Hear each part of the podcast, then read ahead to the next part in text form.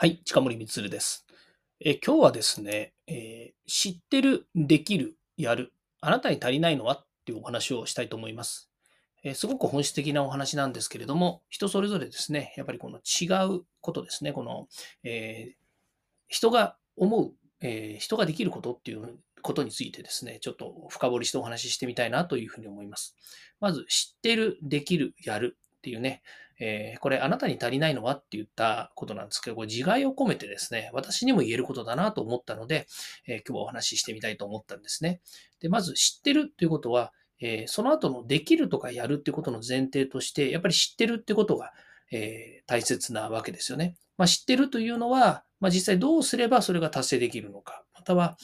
どのようにその中身が組み立てられているのかっていうことが分かってるということなんですよね。これ知らなかったら、そもそもできるとかやるなんてことにはならないわけですね。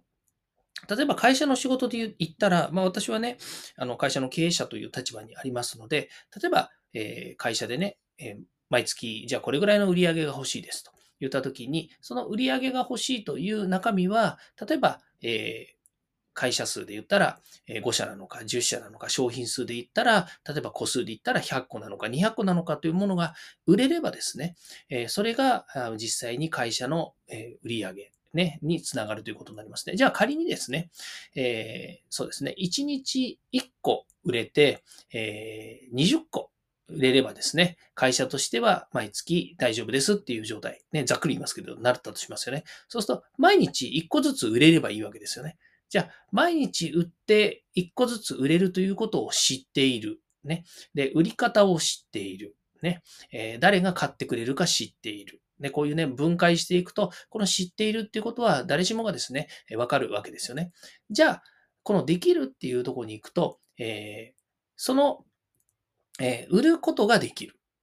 お客様に提案することができる。お客様に買っていただく説明ができる。お客様がどういうふうに、喜んでもらえれば発注をしてくれる。こういうね、できるということについても、分かってるわけですよね。知ってるという後に、それができるっていうことがあって、このステップとしてはですね、このできるということがあればですね、会社の売り上げということは満足できる、達成できるということになるわけですね。じゃあ次、やるっていうことなんですけども、このやるっていうところ、これはじゃあ何かということなんですが、じゃあ実際に具体的にお客様に訪問するですとか、実際に具体的にお客様に提案書を出す。実際にお客様にこの商品を買ってくださいと言う。これはメールでもいいですし、直接話すでもいいですし、いずれにしても、お客様にこれを買ってくださいという実行をするかどうかということ、これがやるになるわけですね。この知ってる、できる、やるっていうこのステップの中で、やるっていう行為ができるんだけど、やらないっていう選択をする人がいるんですね。で、知ってるけど、できないっていう人ももちろんいるんですけども、一番はできるんだけどやらないっていうのが多いんです。これはね、昔うちの株主の人がね、よく言ってた話なんですよ。その株主ね、上場を目指していて、やっぱりね、会社もどんどん急成長してた会社なんだけどね、できるんだけどやらないっていうことに関して、すごくよく言ってました。それはやらないですよねっていうふうによくね、口にしたことがあるんですよ。で、私は何言ってんのかなって最初思ってたんですけど、よくよく思うとね、できるけどやらないっていう行為っていうのはそこそこにやっぱり目につくんですよね。で、目的や、その、ビジョンとか目的とかね、達成したいっていう、毎月ね、例えば20個売ったらいいですっていう、この目標というものがしっかりと分かっていれば、その知っている、できる、やるという行為は繰り返されなければいけないわけですね。で、このやるっていうことさえできなければ、毎月1個、毎日1個か。毎日1個、20個、月に20個っていうのは達成されないわけですよね。だけど、やらないっていうふうに軸足を持った段階で、これは達成できないということになるわけですね。で、これが大切なことなんです。そうすると、私、近森光は、できる、やるの、やる、できてますかっていうことなんですよね。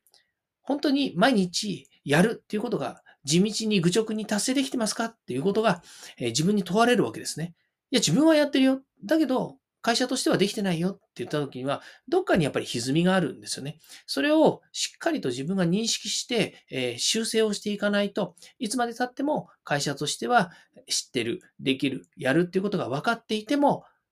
やらないっていうところがどっかに歪みとして出てきてしまうところなんですよね。これをね、改善する必要があるということが、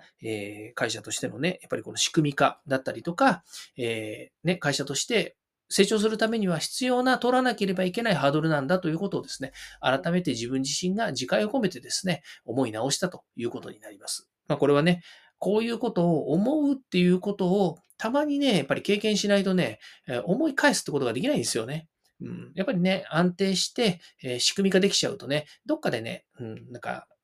そのことをね、ないがしにするわけじゃないんですけどね、ほっといちゃうっていうこともあるんですよね。やっぱりすごく大切なことなので、改めてですね、自分自身も考え直すきっかけになればいいな、なんていうふうに思っています。今日の放送のね、このお話、これね、もう本当に、なんだろうな、しっかり皆さんに伝わったかななんていうふうに思うところもあるんですけど、少なくとも自分自身はしっかり言語ができてないかもしれませんけれども、私自身がですね、これはもう体験して、改めてね、もう一度見直さなければいけないなというふうに思うネタでした。はい。ということで今日はこれで終わりたいと思います。今日も聞いていただきましてありがとうございました。また明日もですね、この声でお会いしましょう。ではまた。